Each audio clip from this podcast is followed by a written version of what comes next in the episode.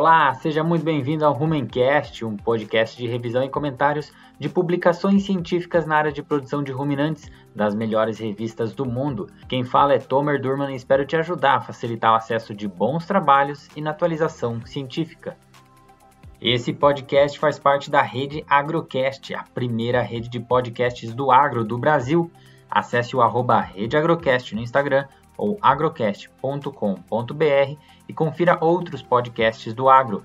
Não deixe de conferir conteúdo exclusivo no arroba Rumencast no Instagram, onde você pode deixar perguntas e sugestões de temas. Se você vê valor no conteúdo do Rumencast e quer que o conhecimento das publicações científicas continue chegando ao campo e aos profissionais da área, ajude o Rumencast compartilhando com colegas da área que possam se beneficiar dos conteúdos. O crescimento da plataforma depende muito de você que apoia essa ideia. Esse é o episódio 17 e hoje vamos falar da importância da experiência prática no dia a dia do campo e, afinal, como equilibrar conhecimento técnico e aplicações práticas das recomendações. Ter domínio desses dois pilares pode resultar em uma produtividade bem mais eficiente e lucrativa.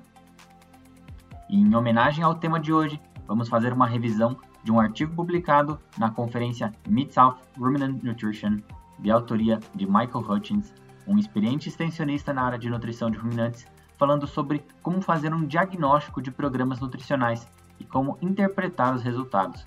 Um ótimo exemplo de como a experiência a campo pode ajudar a tomar decisões que, claro, precisam também ter base na ciência.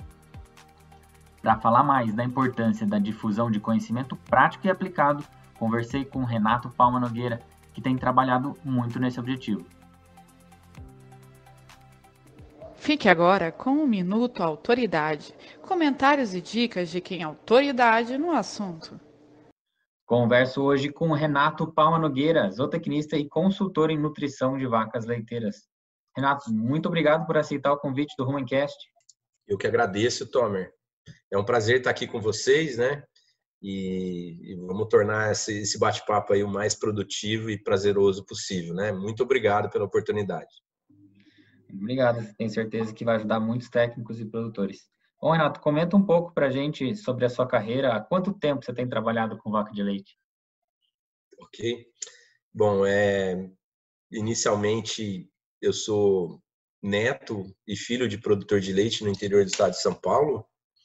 Então, uma propriedade leiteira faz parte da dos do meus finais de semana, das minhas férias. Né? Nunca morei na, na fazenda, né? Mas é, contou com uma geração de produtores de leite daqueles das antigas, né? Que tinham muito pouco planejamento forrageiro, é, morria vaca na seca, né? Sempre. A minha cidade tinha uma cooperativa, né? De, de algodão. O caroço de algodão ia para aterro sanitário, né? Os animais com fome na seca, né? É, essa vida de ver a seca, o sofrimento que os animais tinham é, nessas épocas, né? Porque tinha uma as férias de janeiro, que era uma fartura, né? De pasto, de águas, né? De muito leite. E as uhum. férias de julho era muito triste, né? Era muito pouca comida, era muito emagrecimento, era muito animal sofrendo, né? Eu acho que que veio dali a vontade de querer trabalhar com a parte de alimentação.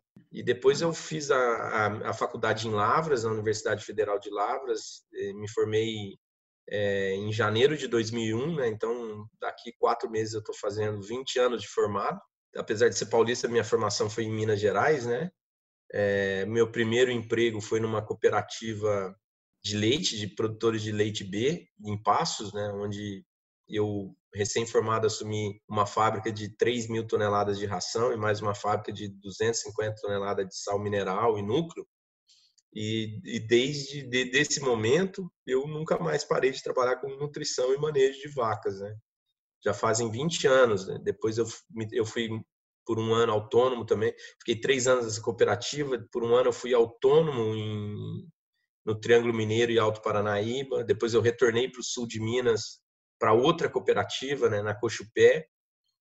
É, depois dessa passagem de quatro anos e meio, né, como autônomo em duas cooperativas, eu ingressei na Nutron e fui para o Paraná.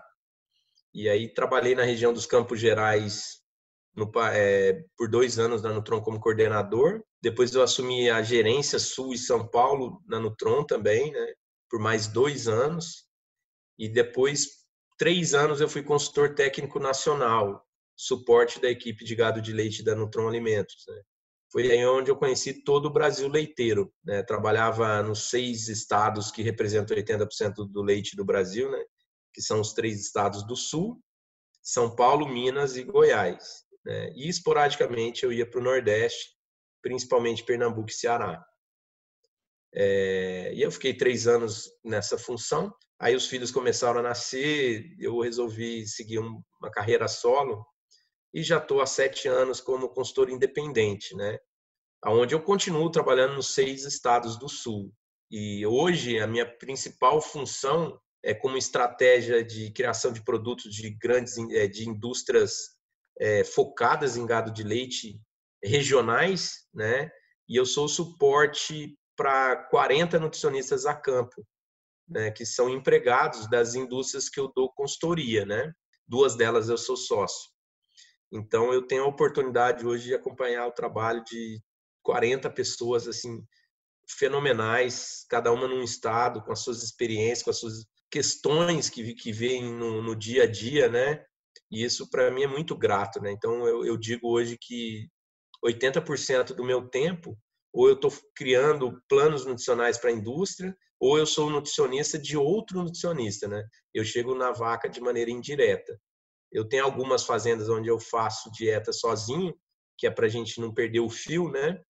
Mas a maioria das propriedades que eu consigo chegar hoje, eu chego junto com outro técnico que assina a nutrição, né? E eu estou junto com ele é, ajudando é, a gente resolver as, as questões, o manejo, as dificuldades, né? E correndo atrás das informações que essa equipe tem necessidade, né? E principalmente dentro da indústria, consolidando conceitos, inovando, né? E avaliando tecnologias. Esse é meu dia, aí o dia acaba, né? Porque são seis estados, né? Não, mas bacana. A, a bovinocultura de leite com certeza é apaixonante. A gente consegue conhecer lugares que a gente achou que nunca ia chegar, isso é bem legal. E também de poder compartilhar conhecimento, acho que esse é um, um dos pontos principais, né? Que acho que te motiva bastante é é estar tá multiplicando o conhecimento com outros profissionais e isso está chegando cada vez mais longe, né? Gosto muito. Bom, então do interior de São Paulo para o Brasil inteiro e para o mundo, teve algum país que você já teve contato com cultura de leite também? E qual que chamou mais atenção? Tá, tenho, tem sim, né? Nessa, nesses 20 anos eu conheci a Europa, né? três vezes na França, uma vez na Holanda, é, Paraguai sempre, né? É, e os Estados Unidos é para mim a minha grande referência, né? Os Estados Unidos eu, eu procuro sempre estar tá lá, né? Eu devo ter aí umas 15 viagens para os Estados Unidos atrás de vaca, né? Ah, é um lugar que eu gosto muito, a gente é muito eficiente, né? Bacana. E, na sua opinião, como que a experiência de campo pode auxiliar um técnico a, a chegar numa formulação ideal? É, o que, que a experiência traz para agregar a cursos e programas de formulação? É uma ótima pergunta, porque, na verdade, eu encaro a experiência de campo com o conhecimento técnico como duas rodas de bicicleta, né? Que uma equilibra a outra, né? E se uma for muito maior do que a outra, ela vira uma bicicleta de circo. Né? Eu tenho muita prática e não tenho conhecimento técnico, você está extremamente desequilibrado. E se você tem muita teoria e pouca prática, idem. Né? Então, eu acho que o conhecimento prático faz a gente entender é, que, por exemplo, espaço de coxo é, talvez tenha mais importância ou a mesma importância é, para controlar uma acidose e, e, consumo, tanto quanto fibra e FDN de forragem e digestibilidade do FDN, né? Eu, eu, vejo muitas vezes uma ótima dieta, mas o cara do, do vagão misturando errado, sequência errada de adição de ingrediente, é, ingredientes de baixa inclusão sem uma pré-mistura, né? E a gente sabe que isso não vai acontecer é, com consistência na fazenda, a ingestão, né? Então, eu acho que esse equilíbrio entre a teoria e a prática é o que funciona no dia a dia, né? A gente saber que o conhecimento é importante, mas não somos nós que estamos todos os dias na fazenda para fazer isso acontecer, né? Então, ouvir as pessoas mais simples, ouvir as suas dificuldades e ouvir aonde que as coisas podem ter gargalos, né? E se a gente for colocar peso para o balanceamento da dieta e para manejo, né? Eu acredito plenamente na frase da doutora Gabriela Varga, lá da Pensilvânia, onde 80% do sucesso de uma dieta é manejo e 20% é o balanceamento dessa dieta, né? Então a água, é, o espaço, o vento, que hora que você alimenta a vaca, como que você empurra, como que você tira o silo do painel sem deixar desmoronar e aquecer e deixar a dieta esquentando na frente da vaca, né? Eu acho que esse equilíbrio é o que faz o, o resultado de uma propriedade. É muito comum a gente pegar uma propriedade que vende todos os seus animais e venderem para um produtor de sucesso e em 60 dias as vacas estão produzindo 10 litros de leite a mais sem muitas mudanças na quantidade concentrado, né? E eu acho que isso significa manejo, né? Essa é uma dica boa para quem gosta de visitar outras propriedades e, e, às vezes tem costume de anotar formulações e querer copiar na, em outros lugares, né? Não, não necessariamente a mesma dieta vai dar o mesmo resultado. Perfeito, né? A gente já levou várias vezes produtores para tours fora do Brasil ou em outras propriedades, né? E a turma bate foto de rótulo, né? De formulação, né? Falei, poxa, vai medir a treino, o espaço que a vaca tem no pós-parto, né? vai ver a qualidade da água que essa vaca está bebendo também, vai ver a preocupação é, com o parto dessa vaca, né, que, que o pessoal é, tem, né, e essas coisas que fazem a diferença, né. Infelizmente, são vários elos da corrente que faz um resultado, né, e a força de uma corrente é o elo mais fraco, né. Uhum. E a gente tem que pensar na vaca como um todo. É, perfeito. E, e na sua opinião, quais são os principais pontos que vão interferir entre uma previsão né, de produção em sólidos na tela do computador e o que realmente aparece no tanque, que geralmente vem aquela surpresa, né?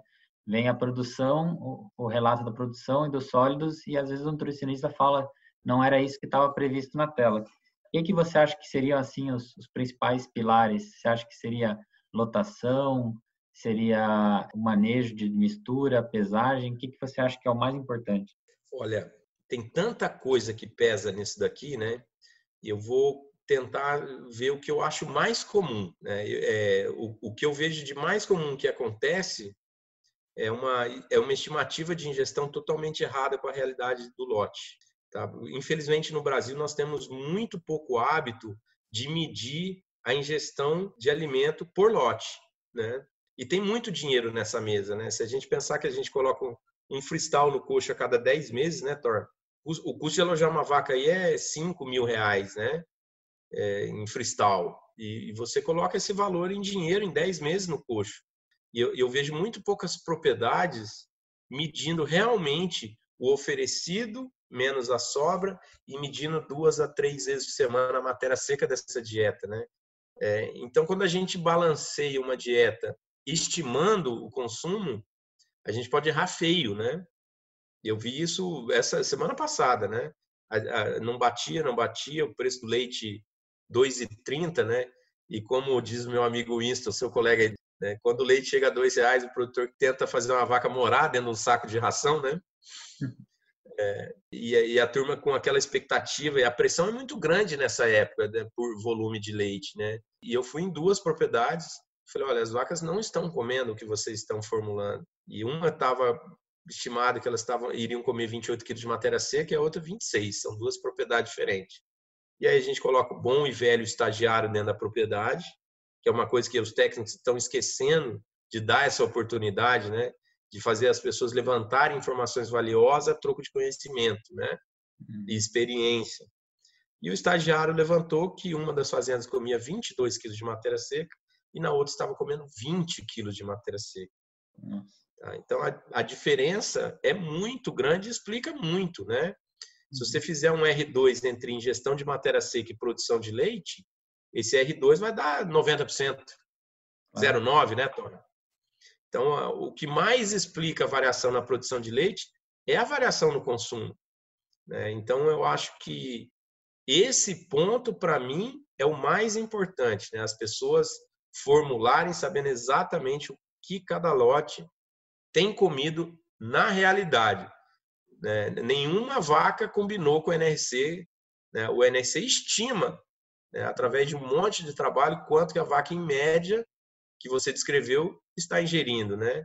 Mas ela está muito longe de ser a realidade da sua propriedade se você tiver alguma falha de manejo, algum desafio. Né? Eu acho esse o ponto mais importante. Outros pontos muito importantes é a digestibilidade. Né? Silagem de 42, 44 de matéria seca, porque esse ano choveu muito e nós não conseguimos entrar nas lavouras colhendo, né? A gente vê muito milho saindo nas fezes. Tá? Esse é outro ponto é, de bastante importância. É, do consumo também das mudanças do ano, né? Às vezes muda a estação do ano, o consumo é, muda muito conforme o estresse térmico e às vezes a formulação fica a mesma, né? E tem, tem que estar tá se, se redesenhando o tempo todo é crucial também. Perfeito. Eu tenho uma fazenda que eu meço muita ingestão e é isso que acontece. No inverno, as vacas comem 2 quilos acima do, do, do NRC, do predito, e no verão comem 4 quilos abaixo. É isso aí, perfeito. É Ótima lembrança. Bom, e Renato, na sua opinião, que cuidados que os técnicos e produtores têm que tomar quando escutam recomendações de outros países, ou até mesmo quando saem em tour, ou quando lê trabalho científico ou alguma revista estrangeira. Toda recomendação americana, por exemplo, funciona no Brasil? Ou quais seriam as principais diferenças? Seria o tipo de milho que é plantado, o maquinário utilizado? Qual é a sua opinião de recomendações de fora? Ah, é uma pergunta bastante interessante, né? Eu refleti sobre elas, né?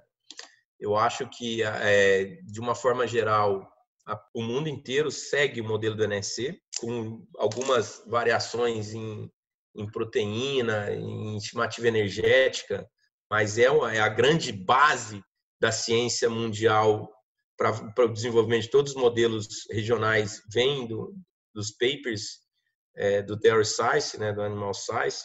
Eu acho que amido é uma recomendação muito perigosa, né, pela fermentabilidade, né? É, se você for ver que um milho americano moído fino vai dar 68, 70% de digestibilidade em 7 horas e o brasileiro está dando 45, 46, é, o, a definição do que é autoamido lá e aqui, ela é totalmente diferente, sabe? E esse ponto eu acho bastante interessante. E isso é muita coisa, né? Uhum. Isso já é muita coisa numa dieta, né? porque o amido vai determinar a produção de glicose, né, é, propionato no rumo, gliconeogênese, síntese proteína microbiana. Eu vejo esse ponto como um ponto assim bem é, que a gente tem que ter muita cautela. Mas mineral não pode nem pensar, né, que não serve para a gente, porque é o único dado que a gente tem, né? É muito difícil estudar mineral, né? É, eu estou ficando preocupado porque eu vejo a turma de mineral ficando velha, né? e tudo para aposentar, né? Eu não vejo uma geração nova em mineral tão atuante como é, os mais antigos, né? É, a gente vê uma renovação em carboidrato, proteína, gordura, né? O Balma aposentou, o Adam Locke está aí, né? O Shaver aposentando, o Ferrarito está aí, né? Que são ótimos pesquisadores, mas na área de mineral me preocupa, sabe? mas eu acho que amido é para mim é o mais perigoso. Eu acho que a, a questão de estresse térmico a gente a definição de estresse térmico para eles é um pouquinho diferente para a gente, né? Pega mais embaixo para nós, né? Por exemplo, um estresse térmico, o que que a gente vai fazer com uma vaca, por exemplo, na Califórnia, eu vejo muito fácil mitigar é, o estresse térmico lá, né? Com ventilador, aspersão, sombra, né? Porque é um calor seco, né? Uhum. E, e, no Brasil eu não, eu não, vejo funcionar igual, sabe? Então, é, a questão de ambiência também eu acho que é mais é um, um calor úmido é muito mais perigoso para o animal, né? Eu vejo isso como um, um, grande ponto também, né? Da gente avaliar com cuidado. É, toda informação tem que ser levantada quais diferenças existem, né? Às vezes eu escuto recomendação de tempo de estocagem de silagem de milho, por exemplo, é. mas mas aí quando pergunta se ele considerou que nosso desafio com prolamina é maior do que algum trabalho americano, essa, essas questões começam a aparecer. Será que para a gente a gente tem que ter alguma experiência prática para estar tá mensurando o que, que pode ser aplicado? É, é, nesse ponto eu concordo com você, né? Mas a gente tem que avaliar com cuidado, com certeza. Bom, então você falou que é muito importante o conhecimento técnico, mas também a experiência de campo. Que oportunidade de curso você acredita que consegue unir essas duas para montar as duas rodas de bicicleta bem alinhadas? É, a gente tem trabalhado bastante nisso, né? Eu acho que tem muita, muita coisa acontecendo, né? Nesse momento, eu acho que a, a indústria de cursos práticos ela vai crescer muito. Eu não sei se você sabia, mas outro dia eu estava olhando a estatística, o Brasil tem 30% das universidades de veterinária do mundo. Então, é muita coisa, né? Eu tento, né, de vez em quando, dar esses cursos aplicados. O Reagro tem ótimos cursos e eu, eu sei que muita gente vai fazer, né? O importante é a gente estar tá no campo, né? Existe, eu já assisti muita palestra onde assistir a palestra ou ler o livro é a mesma coisa, né? E, e quem está no campo não quer esse tipo de informação. Ele quer uma coisa que me dá um número que eu posso usar amanhã, né? E, é, e isso eu vejo é, uma grande diferença quando a gente assiste uma aula e uma palestra de um extensionista. Ele fala assim: oh, o número que você tem que usar é esse, por causa disso, disso, disso, né? E eu tento é, seguir isso, né? Quando eu dou uma palestra para um técnico que está no campo, eu, eu tento construir a informação técnica e falar para ele o número que eu estou usando, né? É, e que tem funcionado, porque eu estou fazendo isso há 20 anos, né? Com humildade científica de entender que existem é, outros fazendo de maneira diferente com tanto sucesso quanto ou mais, né? Mas eu sempre busco é, dar uma mensagem para ele que é o número que eu estou usando. Ah, legal. Você tem feito um trabalho com, com cursos com o Mike Hutchins, né? Fala um pouquinho sobre esse curso. É, na verdade, o, a gente ia trazer o Bill Wise e o Dr. Hutchins esse ano presencial no Brasil. É, eu lembro que em 2014 eu fui para a Argentina e eu fiz um curso lá que foi totalmente diferente de todos os cursos que tem no Brasil. E aquele curso mudou minha vida do ponto de vista de nutrição, porque eu peguei um cara que é um autor do NRC e eu tive a oportunidade de fazer um curso com ele de 40 horas. E quando essas pessoas vêm no Brasil, é, a gente tem a oportunidade de duas palestras de 40 minutos. Então é uhum. muito pouco, né?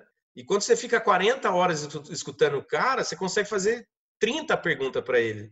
Você consegue escutar o que o cara pensa de nutrição, né? Você começa a, a ir fundo é, no conhecimento dele. E aquele curso mudou a minha vida do ponto de vista de informação. Eu mudei muito algumas coisas que eu fazia de balanceamento em relação aos insights que eu tive do Dr. Bill Wise. E aquilo foi fantástico. Depois eu fiz outro curso dele, outro. Eu acho que eu já fiz três, né? E, e a gente teve vontade de fazer esse tipo de curso, que não é um congresso para mil pessoas, mas é um congresso de pegar 100 pessoas e, e ir ao extremo do, do, é, do conhecimento de, de, esgotar o que esse cara poderia nos passar. É, só que não aconteceu por causa da pandemia. Né? E aí nós fizemos uma proposta para o Dr. Hutchins, que está aposentado, se ele não, ter, não, não toparia fazer um curso de um ano de duração, uma hora por semana, com lives semanais no sábado para tirar dúvida. E ele foi super, é, aderiu na hora, né?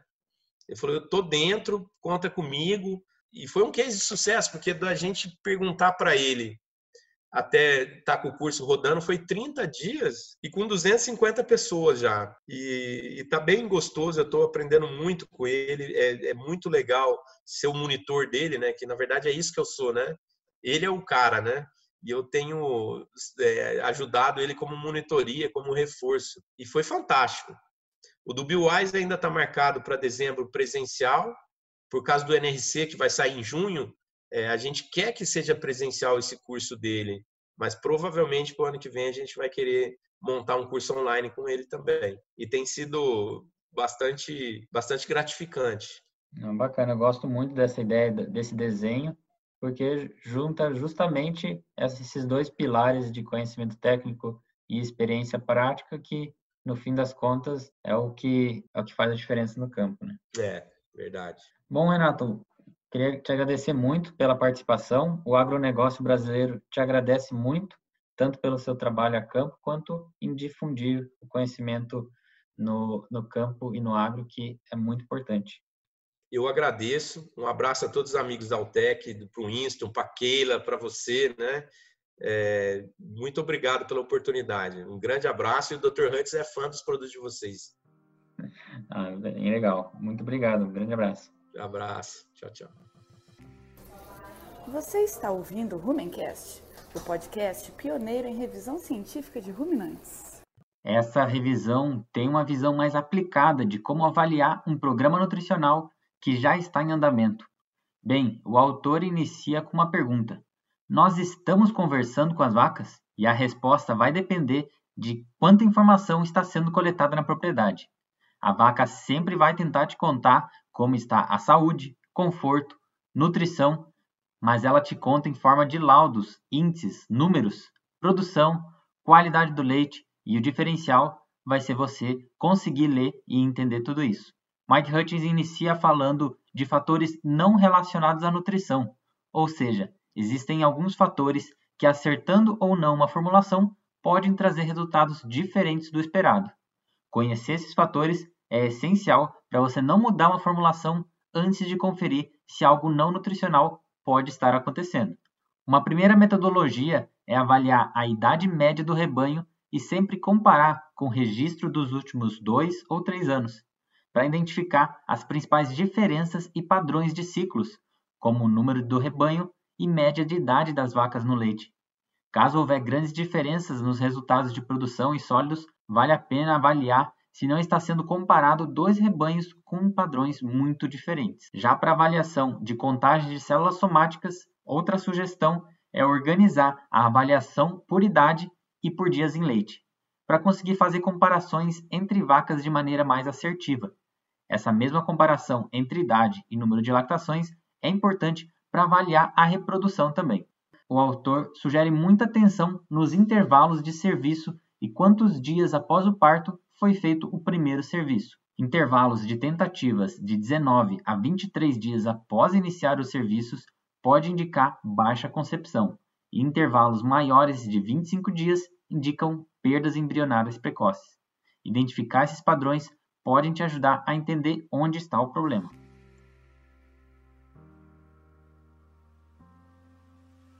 A próxima sugestão de parâmetro é o padrão de descarte. Saiba exatamente qual porcentagem e as razões, como do descarte voluntário, como por exemplo produção muito baixa, ou involuntário, como morte, reprodução ruim, mastite, desordens metabólicas e problemas de casco. Saber qual a principal causa de descarte involuntário pode ser a informação mais importante que uma propriedade pode te dar. Assim, você sabe onde dar prioridade máxima. Ficar constantemente descartando vacas com CCS alta ou que não emprenham mais vão resolver seu problema somente em curto prazo. Corrigir as falhas que levaram a esses descartes que vai realmente te trazer melhores números com consistência. E para finalizar esse tópico, vem a avaliação se a genética do rebanho está de fato melhorando. Os índices de produção de vacas mais jovens devem sempre ser melhor do que as vacas mais velhas. O próximo tópico é como usar as fases de curva de lactação a seu favor para entender onde podem estar os problemas. A sugestão é dividir a lactação em cinco etapas. Etapa número 1: um, do dia do parto até 50 dias pós-parto. Problemas nessa fase provavelmente são reflexos do seu programa de vaca seca e dieta do período de transição. Um erro muito comum é culpar a dieta de lactação por problemas nessa fase, já que o que acontece é que estão se vendo as consequências das dietas anteriores ao parto. Etapa de número 2, dos 50 aos 100 dias de lactação. Problemas nessa fase geralmente são problemas vinculados à ingestão de matéria seca e mudanças bruscas de scores de condição corporal nessa fase. Etapa 3, dos 100 aos 200 dias de lactação. Nessa fase, os problemas geralmente são vinculados ao tempo de retorno da condição corporal pós-balanço energético negativo e também da ingestão de nutrientes. Etapa de número 4, dos 200 aos 300 dias de lactação. Problemas aqui são causados por eficiência do uso de nutrientes e da persistência de problemas anteriores da lactação. E última etapa de número 5, acima de 300 dias de lactação. Geralmente reflete problemas reprodutivos de vacas que demoraram muito para ficar prens pós o parto. o que vai gerar muito tempo de uma vaca comendo muito e produzindo pouco, afetando muito a rentabilidade dessa lactação. Saber identificar em qual dessas cinco fases se encontram a maior parte dos problemas pode te ajudar muito a tomar decisões de manejo. Então, recapitulando, fase 1, do parto aos 50 dias, etapa 2, dos 50 aos 100 dias de lactação, 3, 100 aos 200 dias, etapa 4, dos 200 aos 300 e etapa 5, acima de 300 dias de lactação.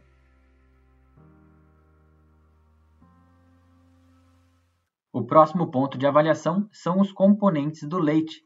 É na análise do leite que a vaca vai tentar conversar com você para te contar como está o conforto e a dieta do dia a dia. O autor organiza algumas sugestões para cada resultado possível, iniciando por alta gordura no teste, que pode ser algo bom quando se tem pagamento por sólidos, mas é importante entender o que, que isso pode significar, podendo ser uma baixa produção, dieta com alta fibra, acima de 21% de FDA, pode indicar que a vaca está numa perda de peso excessiva, sendo que a gordura corporal recrutada, em partes, está sendo depositada no leite.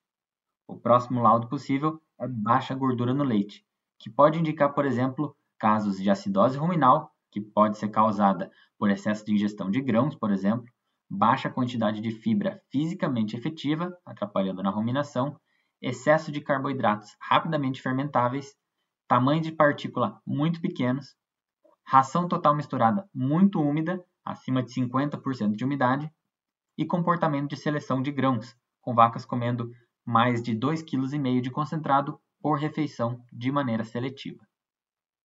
Outra possível causa de gordura baixa no leite é a quantidade de vacas com score corporal abaixo de 2. Outra causa possível é a falta de ingestão calórica diária, que pode ser causada por algum ingrediente que na matriz aparece com uma carga energética muito diferente do que está no coxo, e outra causa é a baixa ingestão total de matéria seca. O próximo possível resultado de laudo é a proteína do leite baixa, que pode ser causada por falta de carboidratos não fibrosos, como abaixo de 35%, deficiências em proteína e bom equilíbrio de degradável ou não degradável no rumen, quanto a deficiência de aminoácidos como lisina e metionina, dependendo dos ingredientes selecionados. O outro possível resultado é a proteína do leite alta, que geralmente é causada por uma depressão muito grande de gordura no leite, produção muito baixa de leite ou mau equilíbrio dos carboidratos não fibrosos da dieta. Os pontos seguintes de recomendações de controle são de revisar a ingestão de matéria seca do rebanho e a condição corporal das vacas. Outra sugestão é saber exatamente qual porcentagem de cada desordem metabólica está acontecendo, como febre do leite, cetose clínica, hipocalcemia, deslocamento de abomaso, retenção de placenta e demais desordens observadas com frequência, sempre de foco inicial na prevenção daquelas que mais aparecem. Para finalizar, Michael Hutchins dá a sugestão de avaliar bem o crescimento das novilhas para sempre ter animais jovens compondo parte do rebanho e para ter uma primeira lactação eficiente, é importante tentar chegar ao parto com o maior peso possível, mantendo o score de condição corporal próximo de 3 a 3,5. Isso vai fazer com que os nutrientes sejam mais bem direcionados para a produção de leite logo na primeira lactação.